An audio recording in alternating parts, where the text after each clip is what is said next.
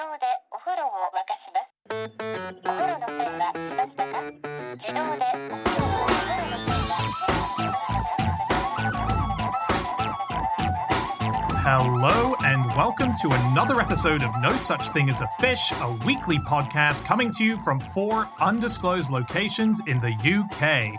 My name is Dan Schreiber. I am sitting here with Anna Ptaszynski, Andrew Hunter Murray, and James Harkin. And once again, we have gathered round our microphones with our four favorite facts from the last seven days. And in no particular order, here we go. Starting with fact number one, and that is Anna. My fact this week is that 19 states in the USA have banned the banning of clotheslines.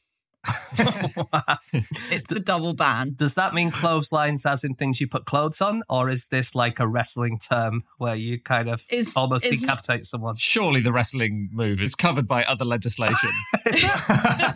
Oh, but In wrestling, are you allowed to strangle people with a clothesline? No. Well, yeah, you are.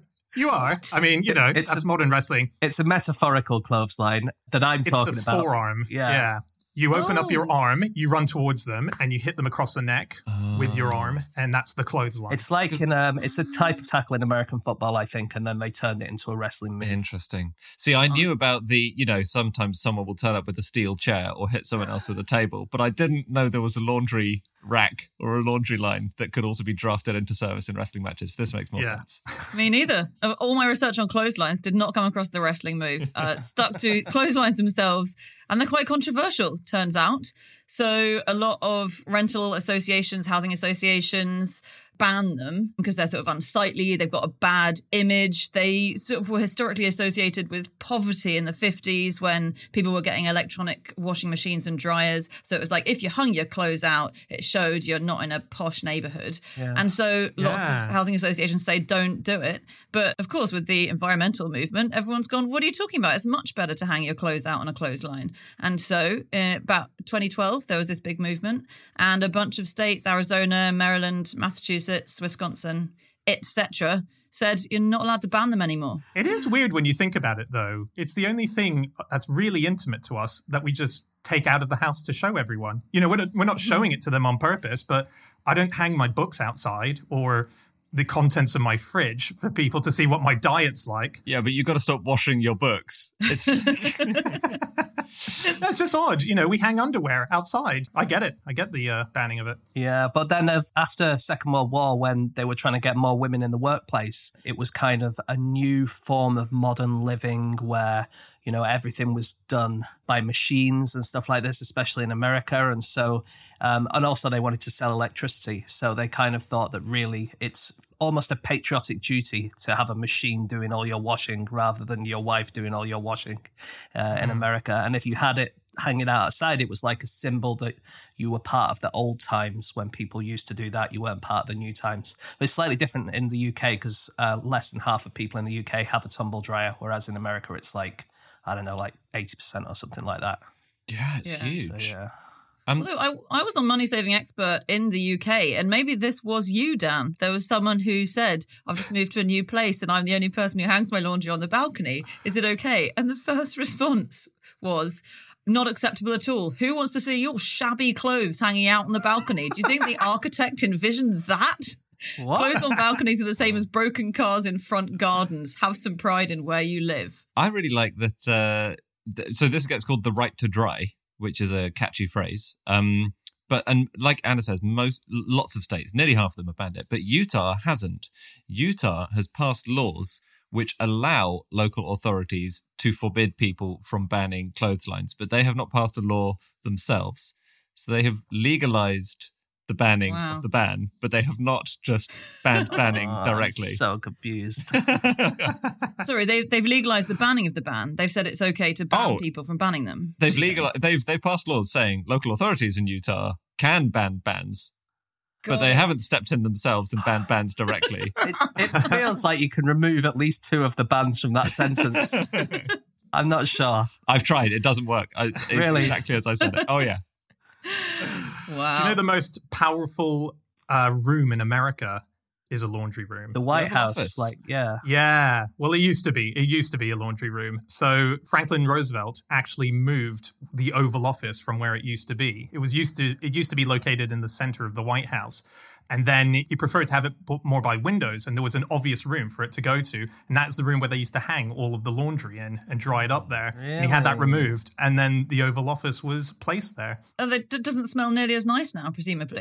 that would have been what attracted him to the room. Very disappointing when they took the clean laundry out. When you see that center shot of a president behind the desk, they have to crop it because just next to him there's a clothes horse. It's just packed with Yeah. everyone's washing. Ah, clothes horse. Do you guys call it a clothes horse? Or that kind of thing. What do you call it, Andy? I just call it a laundry rack. laundry rack. Hannah, what do you call them? Call it a clothes ass.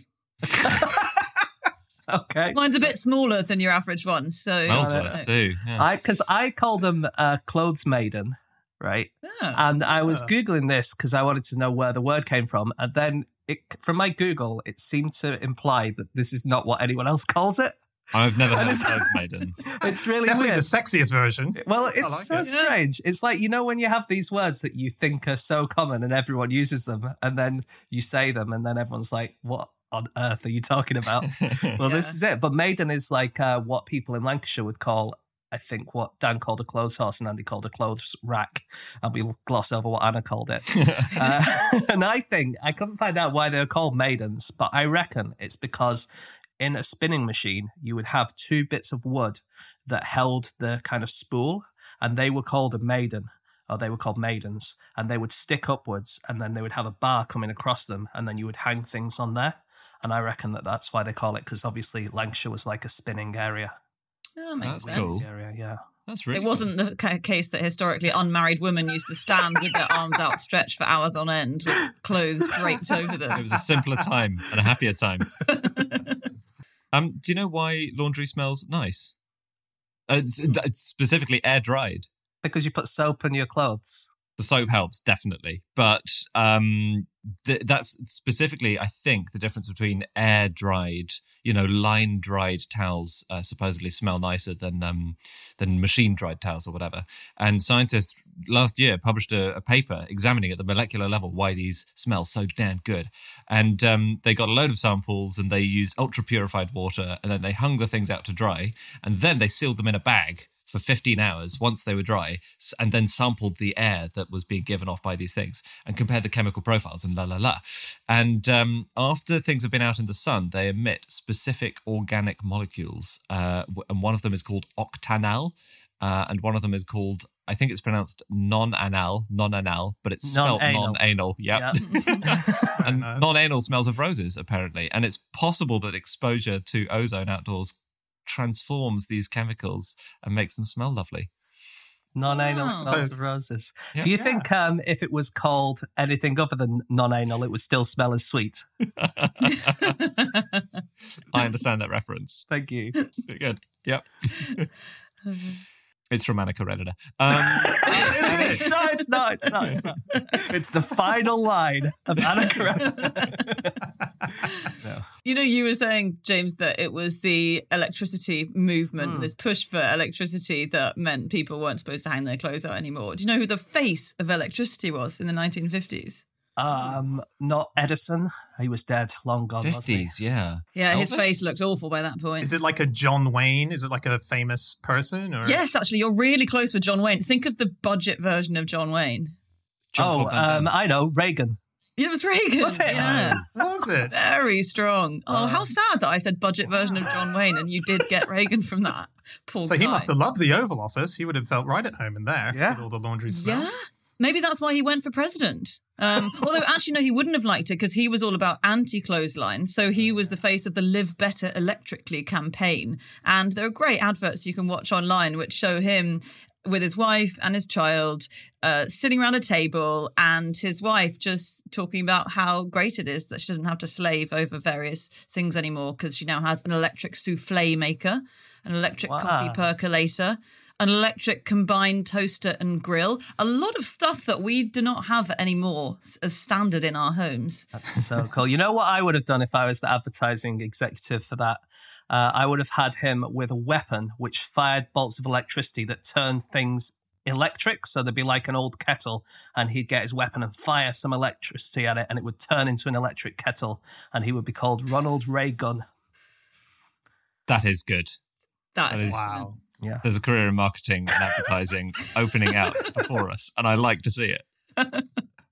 sad to see you go, but you're going on to bigger and better things, James. I Um, can imagine you guys sending me off a one-way ticket to Saatchi and Saatchi, and then me arriving at the front door and them going, "Sorry, sorry, we don't know what you're on about." We've just given you a big piece of slate with Ronald Reagan written on the front of it. um, speaking of electric and uh, laundry, you can now get a smart clothes peg, which is pretty exciting. Oh, that is exciting. Yeah. What's it do? It detects UV light and humidity and temperature, and then it tells you when it's going to rain. Um, Mm. and it also texts is it you- just one, or do you need to put it on each of your I can't different? imagine that you'd need to buy a hundred We've got like forty pegs yelling at you. Ah, it's gonna I don't think, yeah, because it texts you when the clothes are dry. So if you got 150 of these, I think you get 150 texts saying your clothes are dry. So Yeah, because if one of your clothes is dry, there's a decent chance the rest of them are at least nearly dry. exactly, unless your garden is so big or your laundry is so extensive. That's really cool. Do you- well, I wonder if um, hackers could get into those smart, because usually when you have a smart thing, the hackers Yeah, can true. get into it. So, What, and find out what do? kind of knickers you wear. well, Yeah. you know, the internet, that's Yeah, the kind of thing the internet's into, isn't it? I've read. You're right. No. But I think some clothes do take much longer to dry than others. So I think you would need one for each item. Oh gosh, Anna, I, surely you just put the smart peg on the thing that takes longest to dry. Uh, oh God, I've wasted so much money on a thousand smart pegs. Do you, when you're doing the laundry and you put stuff outside, you just go out and you take one thing? Oh, this is dry. I'll take this in. Every five minutes. Back out into the garden. You know, uh, washing detergent can be quite dangerous in war. So the army actually has a list of banned detergents that they are not allowed to use because they contain optical brighteners. So imagine you Are you- wash, you You're wash. saying that if you use Daz and your clothes are whiter than white, you're going to be spotted in your foxhole. no, no. This is this is all to do with sort of you know infrared and so on. You know, if you have um, optical brighteners in it, it'll go slightly fluorescent your clothing, and that can be picked up by night vision goggles and so on. So they have a very strict list of what you're allowed to wash your clothes in. Wow. So funny. But that is another idea for James to take to Saatchi and Saatchi, I think, for the next Daz ad. I think so bright that you will die in, in a war situation. Oh yeah, so the ad is just one. There's like 50 of them, and they all get gunned down except for the one guy who then holds up a Daz box. It says, "Don't Oh, get wait a shot." minute. He's the one who does get He's- shot. Oh, the Daz guy is dead. Yeah. Daz so man's dead. what you actually Yeah. need is loads of like people in a battle, loads of different sides, and then they all want to give up. And so they all get a white flag, but nine of them are really dirty white flags because they don't use Daz. But then one person has used Daz and they have a really shiny white flag, and they're the ones that survive. That is good. that is genuinely good. Is the is the you know white flag means I sur- I surrender. I surrender. Yeah, is a yeah. dirty flag mean fuck you? What are you gonna do? It's what are you gonna do? clear signal. I don't deserve clemency because I have no hygiene. That's what it means. I've used this flag so many times, it's dirty. I'm I don't think Daz have advertised on British TV for some years now, but they, if they've been saving up in their war chest for the next big campaign, this is it. Yeah, This is I the thing. Um, you know, um, who I can't believe this fact that I'm about to say, but Queen Victoria had a special train for her laundry. Really? Yeah. So there used to be a royal laundry in Richmond, uh, in London. It did one and a half tons of laundry a day. So not all hers. It was, you know, palace. yeah. She was large by the end of her life, though. It's true, but and she wore a lot of layers. Um, Yeah. But um, and basically wherever she was, apart from if she was in Scotland, which would have been insane for the laundry to come down from there. But even if she was on the Isle of Wight, or if she was at um, Windsor, or or you know Lon- her London Palace, uh, Buckingham Palace, I guess, um, the railway handed over all these items, and I've seen sources saying, and I, this is the thing I really can't believe that it was a minute, a special miniature train, which took her laundry, but Come on. she she would have had to build a special railway line, like a special narrow gauge railway line for a miniature train with her Yeah. pants. And I cannot believe that. She should have just got a washing machine in both of her palaces. Yes. She wouldn't have, Yeah. have to keep shipping it back. All right, Ronald Reagan. Uh, there was, speaking of railways, uh, we as a group have discussed the Underground Railroad before a few times, but it's never been on this, I don't think. Uh, and that was the um, idea that you would take enslaved people from the South America and you would sneak them out of places where slavery was legal and you would get them to places where they were safe. Uh, and there is a theory, or there's a story that you'll see a lot online, that people got messages through quilts on the Underground Railroad. Uh, and that is that you would put quilts on washing lines all the way along, and then you would see it. And if it had like a zigzag pattern, you'd know that this was a safe way to go. And if it had like a stripe pattern, it'd be like, we'll turn left here and stuff like that. And this story is all over the internet. But according to National Geographic, quilt historians and Underground Railroad experts have questioned the study's methodology uh, of the original study.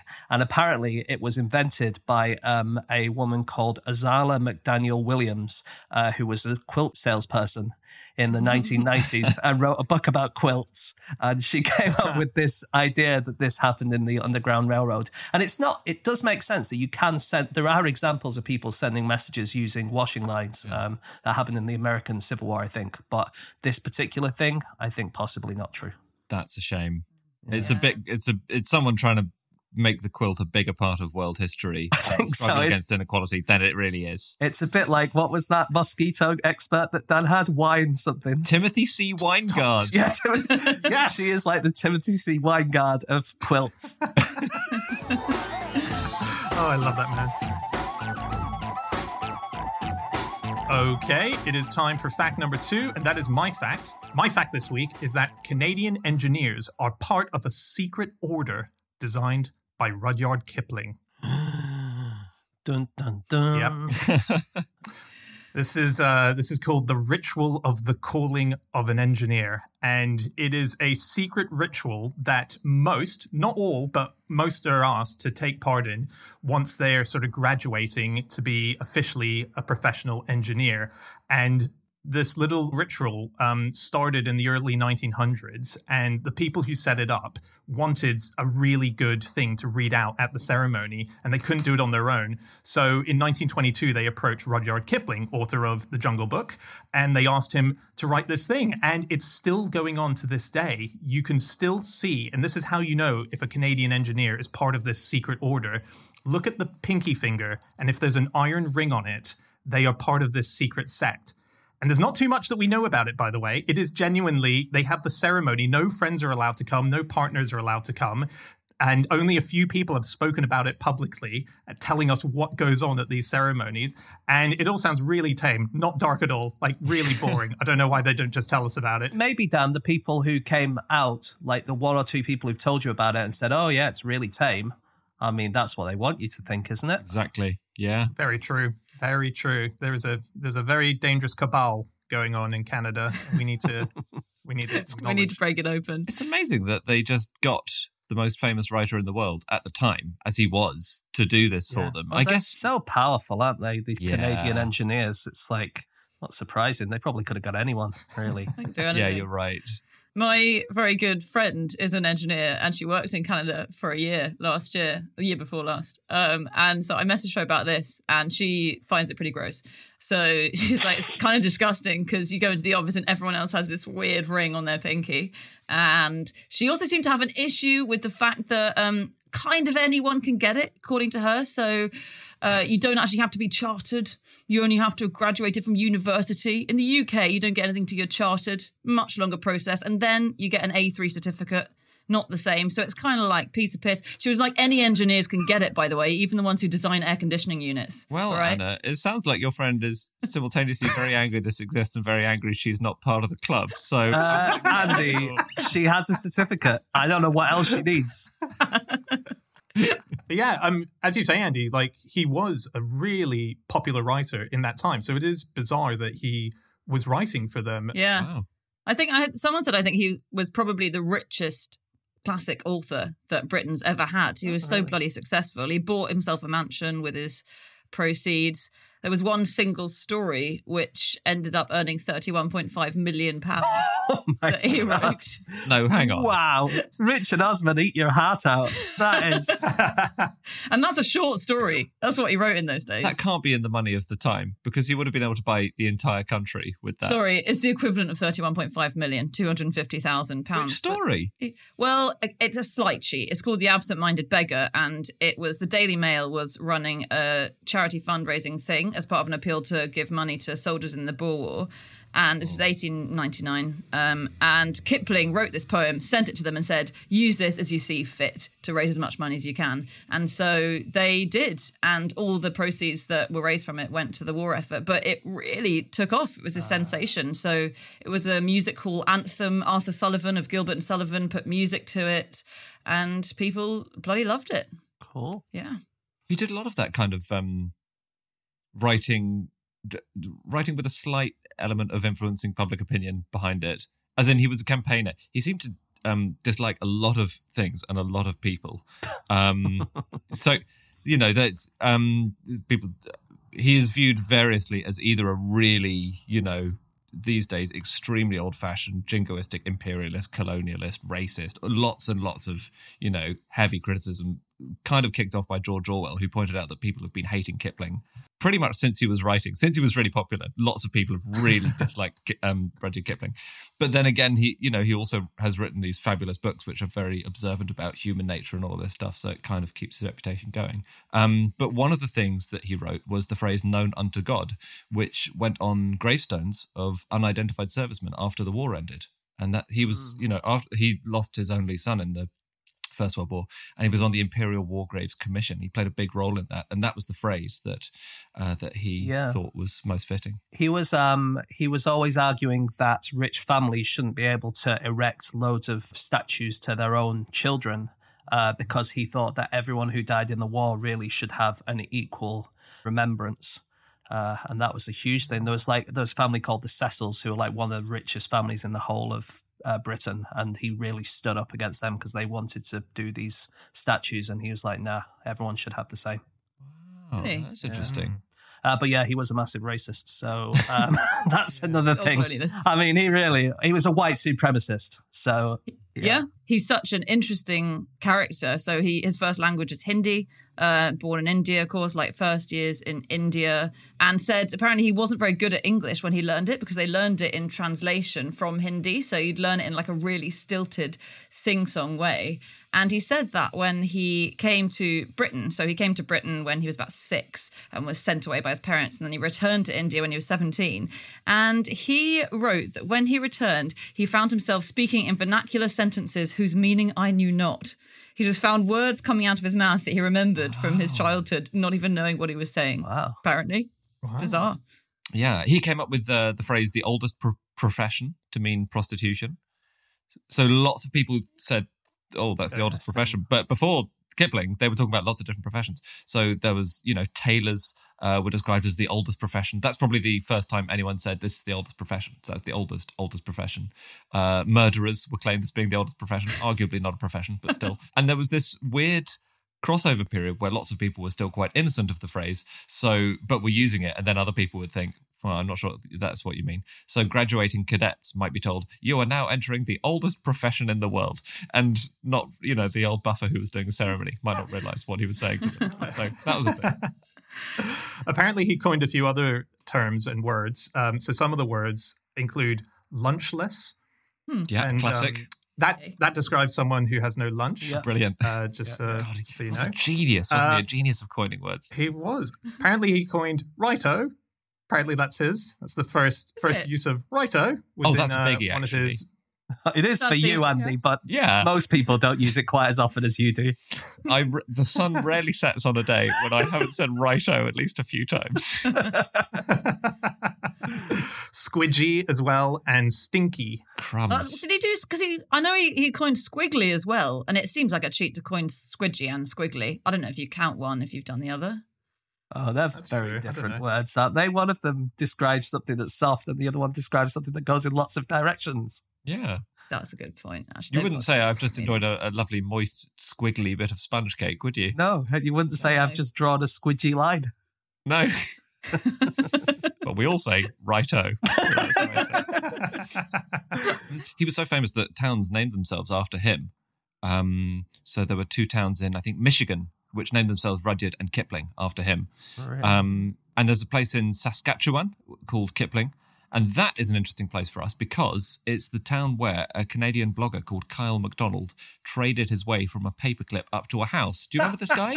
I do. Yeah. Yeah, he started with a paperclip and course. said traded it for loads and loads of things. This was in about the early 2000s, and he ended up with a house in Kipling, and the town now has to commemorated it with the world's largest paperclip. They've got a 50 foot tall Oh. paperclip to commemorate that. That's cool. Well, of course, he, as we said before, he was named after a place, a place where his parents met, Rudyard Lake. Also, Hmm. quite an interesting place because that was a massive tourist attraction. So that's a lake in Staffordshire, and I discovered that as well as being uh, the reason that Rudyard's called Rudyard, it was also the place where the African Blondin, as he called himself, a guy called Carlos Trower, in 1864 walked a tightrope 100 feet up above the lake. Wow. And it sounds great. And thousands of people used to go to this place every day, apparently. So I think apparently 20,000 visitors a day would visit this tourist attraction at its peak. And they watched him, and he did it carrying an 11 year old boy. He did it backwards and forwards with his hands and feet shackled, which I've got no idea how you walk a tightrope like that. And then at one point, he was in the middle of the tightrope above the lake, and then he went back to the edge, picked up a stove, brought it back to the middle, and cooked himself ham and eggs. Which I don't. Oh, I also don't know how you cook on a stove in the middle of a tightrope. Isn't isn't he the guy who he did Niagara Falls as well, isn't he? London. Blondin did That Niagara Falls, Blondin, so yeah, yeah. he he named himself. What's after this guy's name? Oh, great. Okay. Yeah. About because Blondin also cooked in his Hmm. uh, walks as well, didn't he? So he's a total tribute act. Yeah, That's really cool. He's a Yeah. tribute act, but over a lake in Staffordshire as opposed to over Niagara Falls, which I don't know. I really like Staffordshire as a county, but I'm not sure it has quite the same gravitas. It's not got no. it. Yeah, but if, Same if you're a if you're a tribute band, you don't play the O2. You play the uh, the Well. Paulie Arms. You know, Yeah. you're not. Yeah. No, but there is another thing that happened at Lake Rudyard, which is that Matthew Webb, who the first person to swim the English mm. Channel, Yeah. he went to Lake Rudyard to host a grand aquatic fete where he recreated his channel swim. Again, I have no idea how impressive that would have actually been, Ha- watching what? him just splash around in a lake for a bit. yeah. What's I wonder what the difference is between recreating a swim across the channel and just swimming. Like, what? How does he make? How does he make it? Does he put like a cross-channel ferry next to him, or or what? No, Like, you're absolutely right. There's the details are frustratingly vague Mm. because this was. A You'd have to make have people generate waves. He probably had lots of people in there kicking and splashing because it's very strong currents. Of put a few in poos in there. put a few. I'm sure they had them. Twenty thousand visitors, Jane. Some of those tourists are kids. That's true. um, Kipling often associated with swastikas Oh. because he was um, very much into them. Obviously, growing up in India, and they were a symbol of uh, peace, etc. Until those dastardly Nazis got in on the act in the 30s. But there was a guy in 1984 called Tom Driver who ran a bookshop, and he wrote to the Kipling Journal um, saying that whenever anyone comes into his shop, all they ask about is Kipling and the swastikas. Because they had lots of old editions, and the old editions of Kipling all had the swastika on them, and then later editions didn't have them anymore, of course. Uh, and he said, We have recently kept a record, and we average once a day when a visitor asks us some question about Kipling and the swastika. That is Usually at the back of it is a thought that Kipling was a Nazi.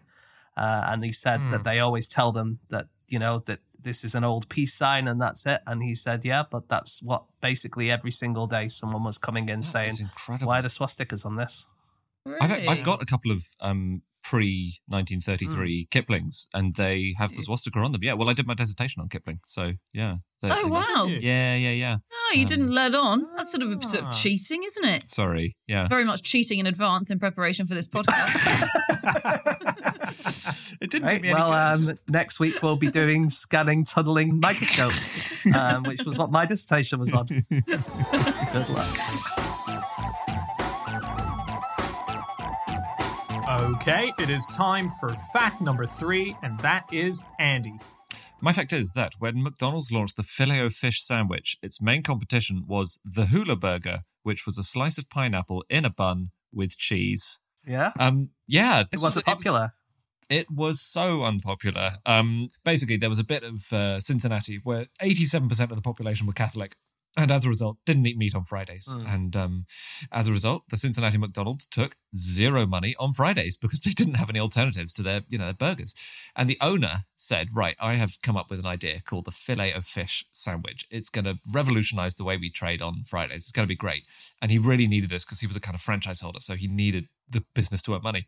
And Ray Kroc, the founder, said he said in quotes, "You're always coming up here with a bunch of crap." Didn't like the idea for the filet fish. Said, "My idea's my idea's much better. The hula burger. We'll take a slice of pineapple, we'll grill it, put some cheese on it, put it in a bun."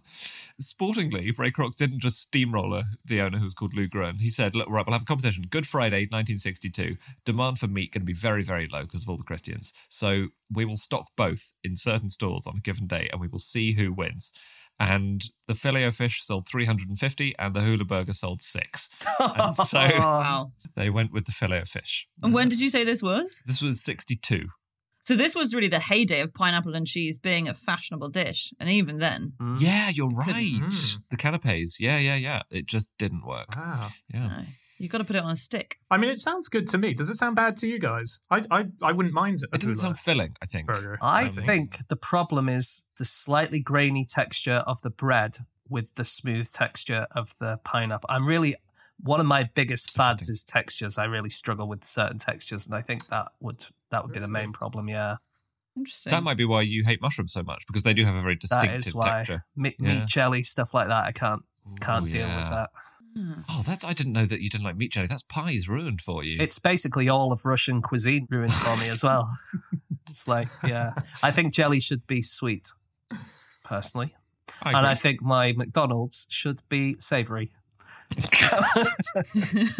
so you're on the filet of fish side. I think I am think- really, yeah. Because I think, Dan, even though I agree with you, look, if someone put in front of me pineapple and cheese in a bun, I would eat it. But if someone gave me the choice, I'd definitely go fillet of fish. Would you? Do you think you'd choose the pineapple? No, no. I'm just saying there's a lot of options on the menu, Hmm. and um, it doesn't stick out as a weird McDonald's one for me. It just might not be as popular as one of their biggest, most popular burgers. the Also, fillet of fish. Catholics tend to eat fish on- on Fridays as opposed to eating pineapples on Fridays. So if it was to for the Catholics, yeah, Mm, you're so right. I see that now. Yeah. you don't see Jesus having two pineapples and twelve loaves, do you? Feeding the five thousand. he would have only fed the 200 if he if they'd had the choice. But maybe that was his secret. Maybe there was another Messiah at the stall. next to Yeah. the old pineapple diet. Oh, that's a cutscene from Life of Brian. Surely. But yeah, pineapples, they were, I mean, they were massive, weren't they? Well, they were the mm. same size as they are today, or similar size, but they were really popular. And it was because they were so difficult to grow. And so um, they just became really exclusive. Hmm. Yeah. And you couldn't grow them here. That was the th- oh, it was Yeah. really hard to grow them here, wasn't it? So Yeah. it was a code. It was a sort of code that you were incredibly wealthy, and so Yeah. you can kind of date whole bits of um, you know British design and architecture to when they were built because if it's got a pineapple on, it's probably from that time in the 18th century that everyone was obsessed with pineapples, It's so gate cool. and railings. Yeah. Yeah. Um, but all of this stuff, by the way, I just want to give a shout out to Fran Beauman's book, which is called The Pineapple King of Fruits, which is possibly my favorite book on a single tiny weird subject that I've ever read in my entire life. So people should definitely read it. Um, but she basically says that once you learn how amazingly popular pineapples were for this short time, wherever you go, you'll start seeing pineapples because, like Candy says, they're absolutely everywhere. Yeah. It's really fascinating. And like I, I can't believe we've never said before, but people used to rent them. So if you couldn't afford them, which uh, a lot of people couldn't, so there was a again, it was a brief time. I think it was the start of the 18th century. Um, they would cost sort of ten thousand pounds in today's money, as much as a carriage. So you'd rent one for a night, and you'd carry it around like a bag, or you'd put it on your table if you're hosting a dinner party. And uh, someone, I think it was Fran Beauman, who pointed out it was terrifying if you were the servant who had to transport the pineapple around, because that's the equivalent of carrying a briefcase stuffed with banknotes. yeah. Yeah. But who's going to know that you've got a pineapple under your cloak? It's not. You wouldn't just randomly mug someone in the hope that they'd have a pineapple. That's jackpot for the mugger. Didn't people used to? Didn't the rich used to hire people to sleep with their pineapples? Was that a thing? Am I Stop making that up? Yeah, they used Um, to For what purpose? to protect their pineapples at night. Um, oh. Yeah, from any if you were poachers or any them? animals. Yeah, exactly. If you were growing them. I, Yeah. when you say, "Am I making that up?" Have you re- have you read that somewhere? we don't know if you're making it up. Well, I was I, I read Fran Beauman's book years and years ago, um, it. and it's a memory from that. James just bringing that up. Yeah, it's okay, I know um, Charles II used to sleep with a pineapple. Um, definitely. He'd sleep to with have- anything, though. He'd Well, sleep with had anything. He was a with randy pineapple. devil. Yeah. Um, Don't. What? What? Well, you know his mistress Barbara Villiers. He called her my sweet pineapple. Okay. Okay. Uh, so yeah, he slept with a pineapple. And Barbara Villiers, amazing, isn't she? Like she was like, um, she kind of became the king's like favorite mistress. Uh, and then after the king died, she just went completely off the rails. Uh, and at one stage, the absolute worst thing that she did was um, biting the penis off a recently exhumed bishop. Which Okay. I think, as far as going off the rails is concerned, I mean, Pete Doherty's got a lot to learn, hasn't he? What if you've run out of pineapple? Charles II, he also commissioned a painting of himself being given a pineapple by his gardener. That's how much he loved Oh. pineapples. And it was kind of to prove a point. So he ordered a pineapple because the French ambassador was there. And um, Barbados was an English colony at the time, and they were arguing over who got to own the nearby island of St. Kitts. And he was mm. basically asserting primacy because you could grow pineapples in Barbados. And he was saying, look, we can do this with our pineapples here. So it makes sense that we should have this neighboring bit of land as well. Okay. And that I think that was why he commissioned a painting of himself just getting a pineapple off his gardener. Right. Wow. It was a bit of an art yours. Mm. I was thinking how awful it must have been when the very first king received pineapple. That was King Ferdinand. So pineapple was brought to Europe uh, after Columbus's voyages, the late 15th century, and uh, King Ferdinand of Spain was the first person to eat one, and he said the flavor exceeds all other fruit, but um, it was the only one that survived the trip. And so imagine how awful that is. You know, when you run out of something delicious and you have to go back to the shop. Oh yeah. It's the most delicious thing you've ever tasted in your life, and that's it. Yeah. Because they all like he did have loads of them, but they all just all ended up squishy and rotten, didn't they? Apart Yeah. from one of them, which makes me think that perhaps the one probably wasn't in the absolute best condition. If all the others have got, it's a bit like the washing on your line going dry. If all the others are rotten, then that one's probably a bit rotten as well. All the others went squidgy, but this one happened to go squiggly just due to weird thing. Um, You do a typo. have you guys ever been on a cruise? Yep. no. Okay, so James, you're the only one who's been on a cruise. When you were on the cruise, Mm. did you ever see on anyone else's door a sticker with a pineapple on it? No, I didn't go on a very high class cruise. It has to be said. Oh, that's fine because this doesn't apply on high class cruises. Oh, I think this is the. there is a, a myth among the cruising community that this indicates, or if someone has a pineapple magnet or whatever, or something Oh, on yeah. the door, that they are swingers and they are interested in. Is that a good right? But well, I I, I was I know. because when I went on the cruise, the whole time I was sat on the deck reading Fran Beauman's book about pineapples. So God knows what they all thought of me. um, yeah, it's the thing is the system is a poor one because Mm. obviously, I mean, assuming it, this is not complete bollocks, which it may well be, but you would only see a few doors, don't you? Because you normally, you know, you have Yeah. your corridor and then you go up to the dining yeah, room but if you're a swinger, you're probably checking a few more doors than the average person, aren't you? that's a good I think so. Yeah, You walk up a couple of but corridors. you don't know who's behind the door either. I mean, the worst thing would be if you've got the sticker on your door and someone knocks on the door, you open it and they say, "Oh, sorry, I think I've got the wrong." sorry, nothing. Never mind. you probably dress as like a, I was going to say cabin boy, but more like a waiter or something. And so you have the out. Like if if they knock on the door and you don't fancy them, you can say, "Oh, sorry, I just come to collect your room service." That's good. That's it's a that's I think the best possible solution. But that feels like a long. T- Now you've got to pack your cabin boy outfit when you're going on a cruise. I just think so many things have to like come together at once to make this work that I can't believe it's ever happened in the history of the universe. It's like you have to be there have to be other swingers on the boat, you have to be on the right corridor, you have to know about the pineapple rule, and they have to be attractive enough for you to accept. Yeah. Do we know has if anyone's listening, if you've ever had a successful pineapple based cruise experience, we want to hear about it. Yeah. Hey, um, I was looking into other ways of presenting pineapple for Oh, yeah. meals, and I came across a dessert I've never heard of before. Have you guys heard of candle salad? You ever had a candle salad? No, I haven't. Um, I'm part of the electric generation, so I just plug my salad in at the wall.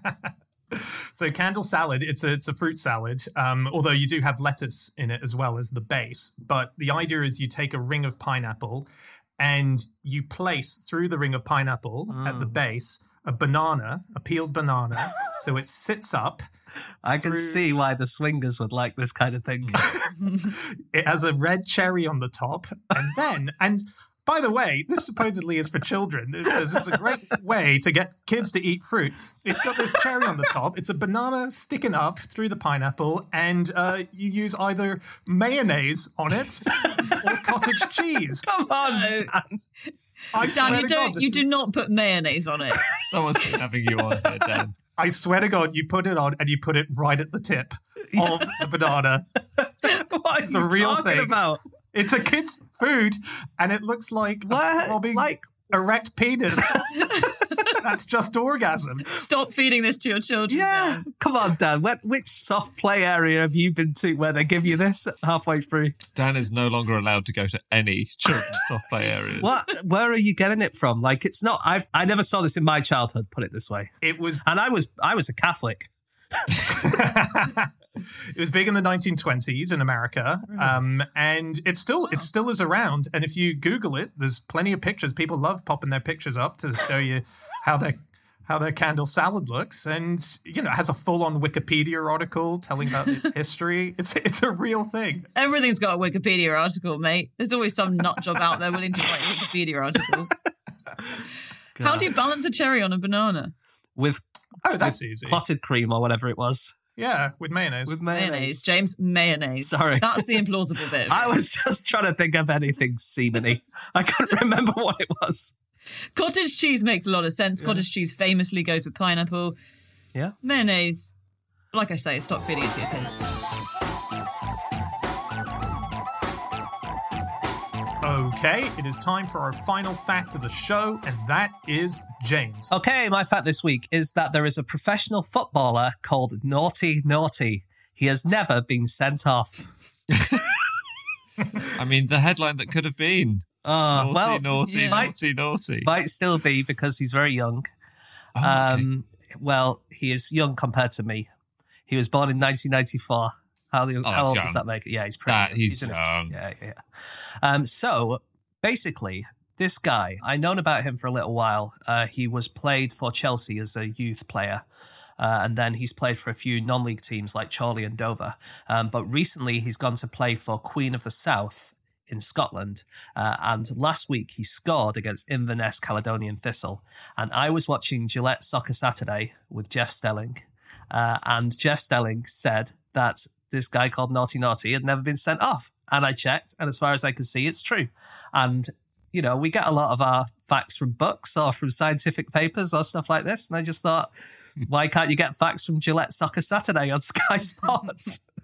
Quite right. facts, you can find facts anywhere, can't you?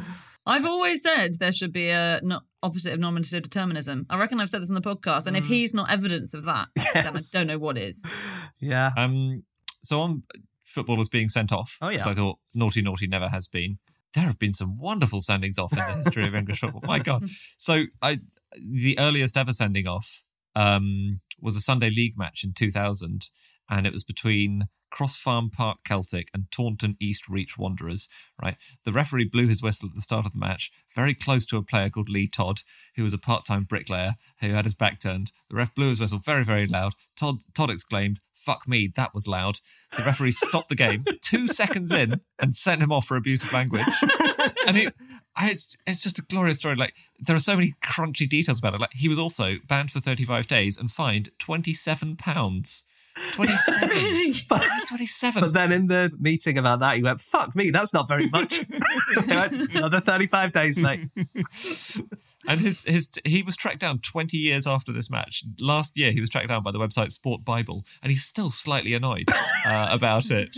he said "fuck me." I mean, if anything, he was swearing it himself. True? Yeah. Yeah, yeah. Unless it yeah. could, like, maybe the referee took it as a request. Oh, Yeah. Could have oh been. yeah. He did have a pineapple sticker actually on the back of his shirt. At the time. Do you know what the record for being booked with a yellow card is? How quickly that was done? Oh. Uh, it was three seconds. and that was Vinnie Jones, who most people globally will know as an actor, uh, but used to be a professional footballer. Yeah, he was booked after three seconds, um, and he beat the previous record for a yellow card by two seconds. So it was a five second was the previous record, and that was held by Vinnie Jones. He smashed his own record. yeah. The uh, red card was invented by referee Ken Aston uh, after the 1966 World Cup. You could be sent off before then, but they didn't have card system uh, because. And what happened was in the quarter final um, of the World Cup, which was between England and I think Argentina.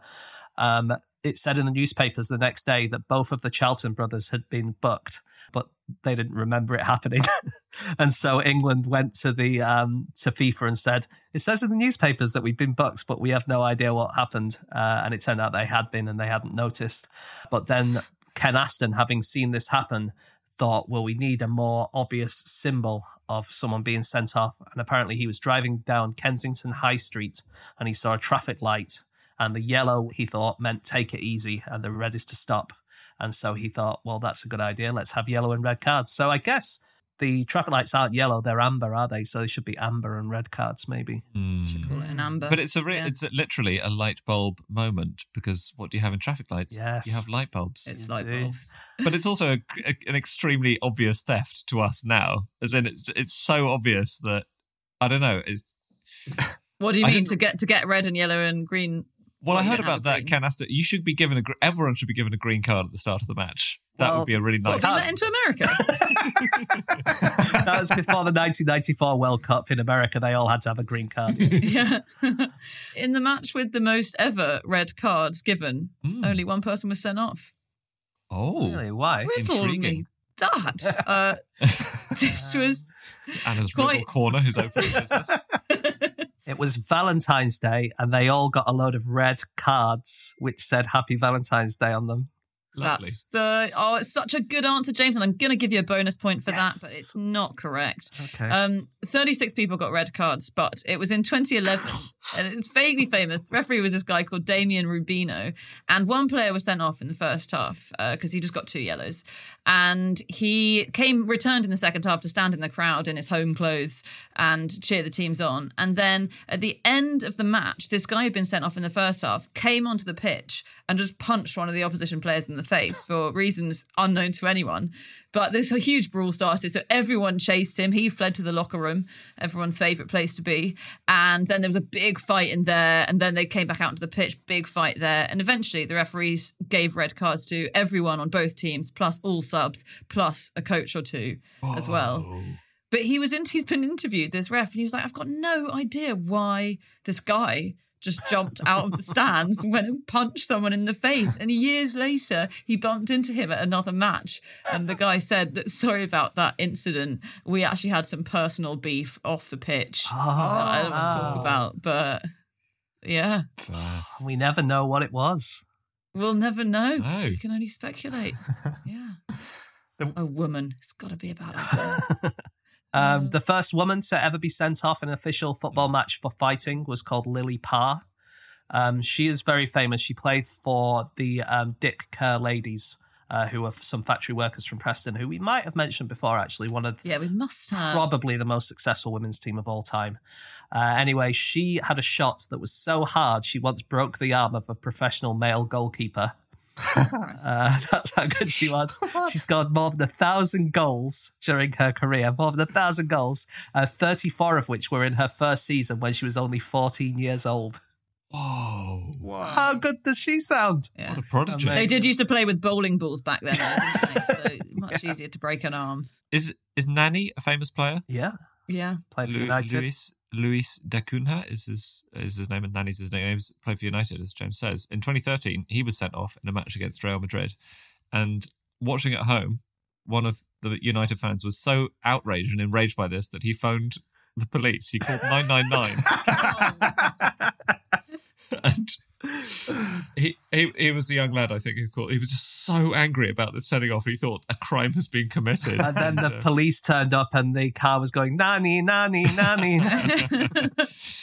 um, if he didn't get a red for time wasting, then that's he apologized later on. He said it was he said it was bad judgment to phone God, that's so the old bill.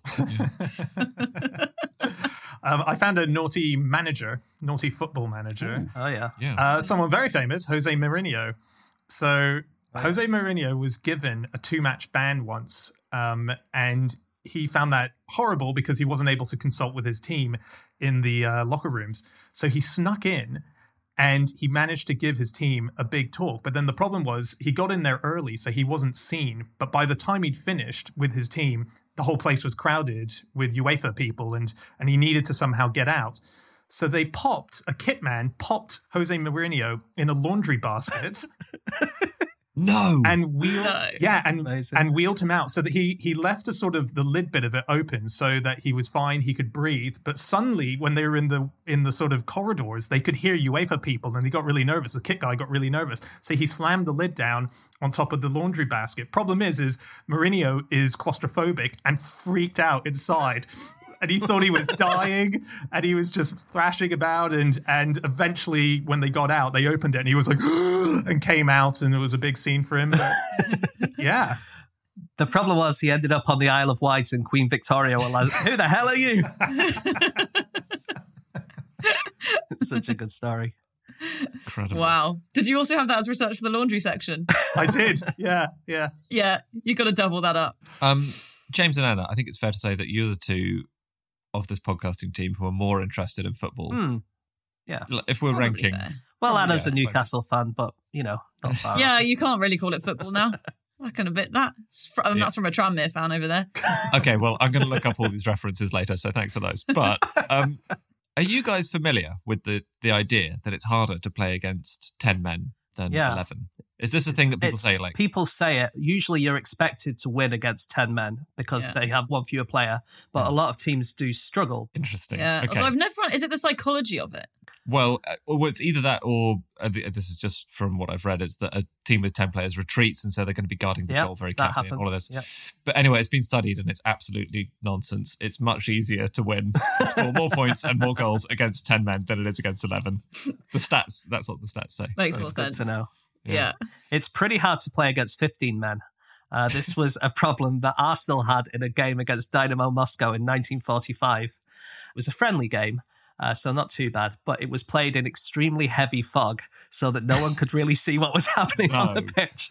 Uh, and at one stage, the Moscow Dynamo played uh, made a substitution, but they didn't take a player off. They just brought someone on, they, and, but no one noticed. Uh, and fans who were watching reckon at one stage they had 15 players on the pitch at one stage. Uh, Arsenal had a player sent off, and the player snuck back onto the pitch for the rest of the game. uh, and in the end, Arsenal lost 4 3. Um, but probably one of the reasons was because their goalkeeper knocked himself out, accidentally running into a goalpost, which he couldn't see because of the fog. Okay, that's it. That is all of our facts. Thank you so much for listening. If you would like to get in contact with any of us about the things that we have said over the course of this podcast, we can be found on our Twitter accounts. I'm on at Schreiberland, Andy, At Andrew Hunter M. James, At James Harkin. and Anna. You can email podcast at qi.com. Yep, or you can go to our group account, which is at No Such Thing, or our website, no such thing as a fish.com. Check out all of our previous episodes up there, as well as old bits of merchandise that we're still flogging away. And um, yeah, we will be back again next week with another episode. We will see you then. Goodbye.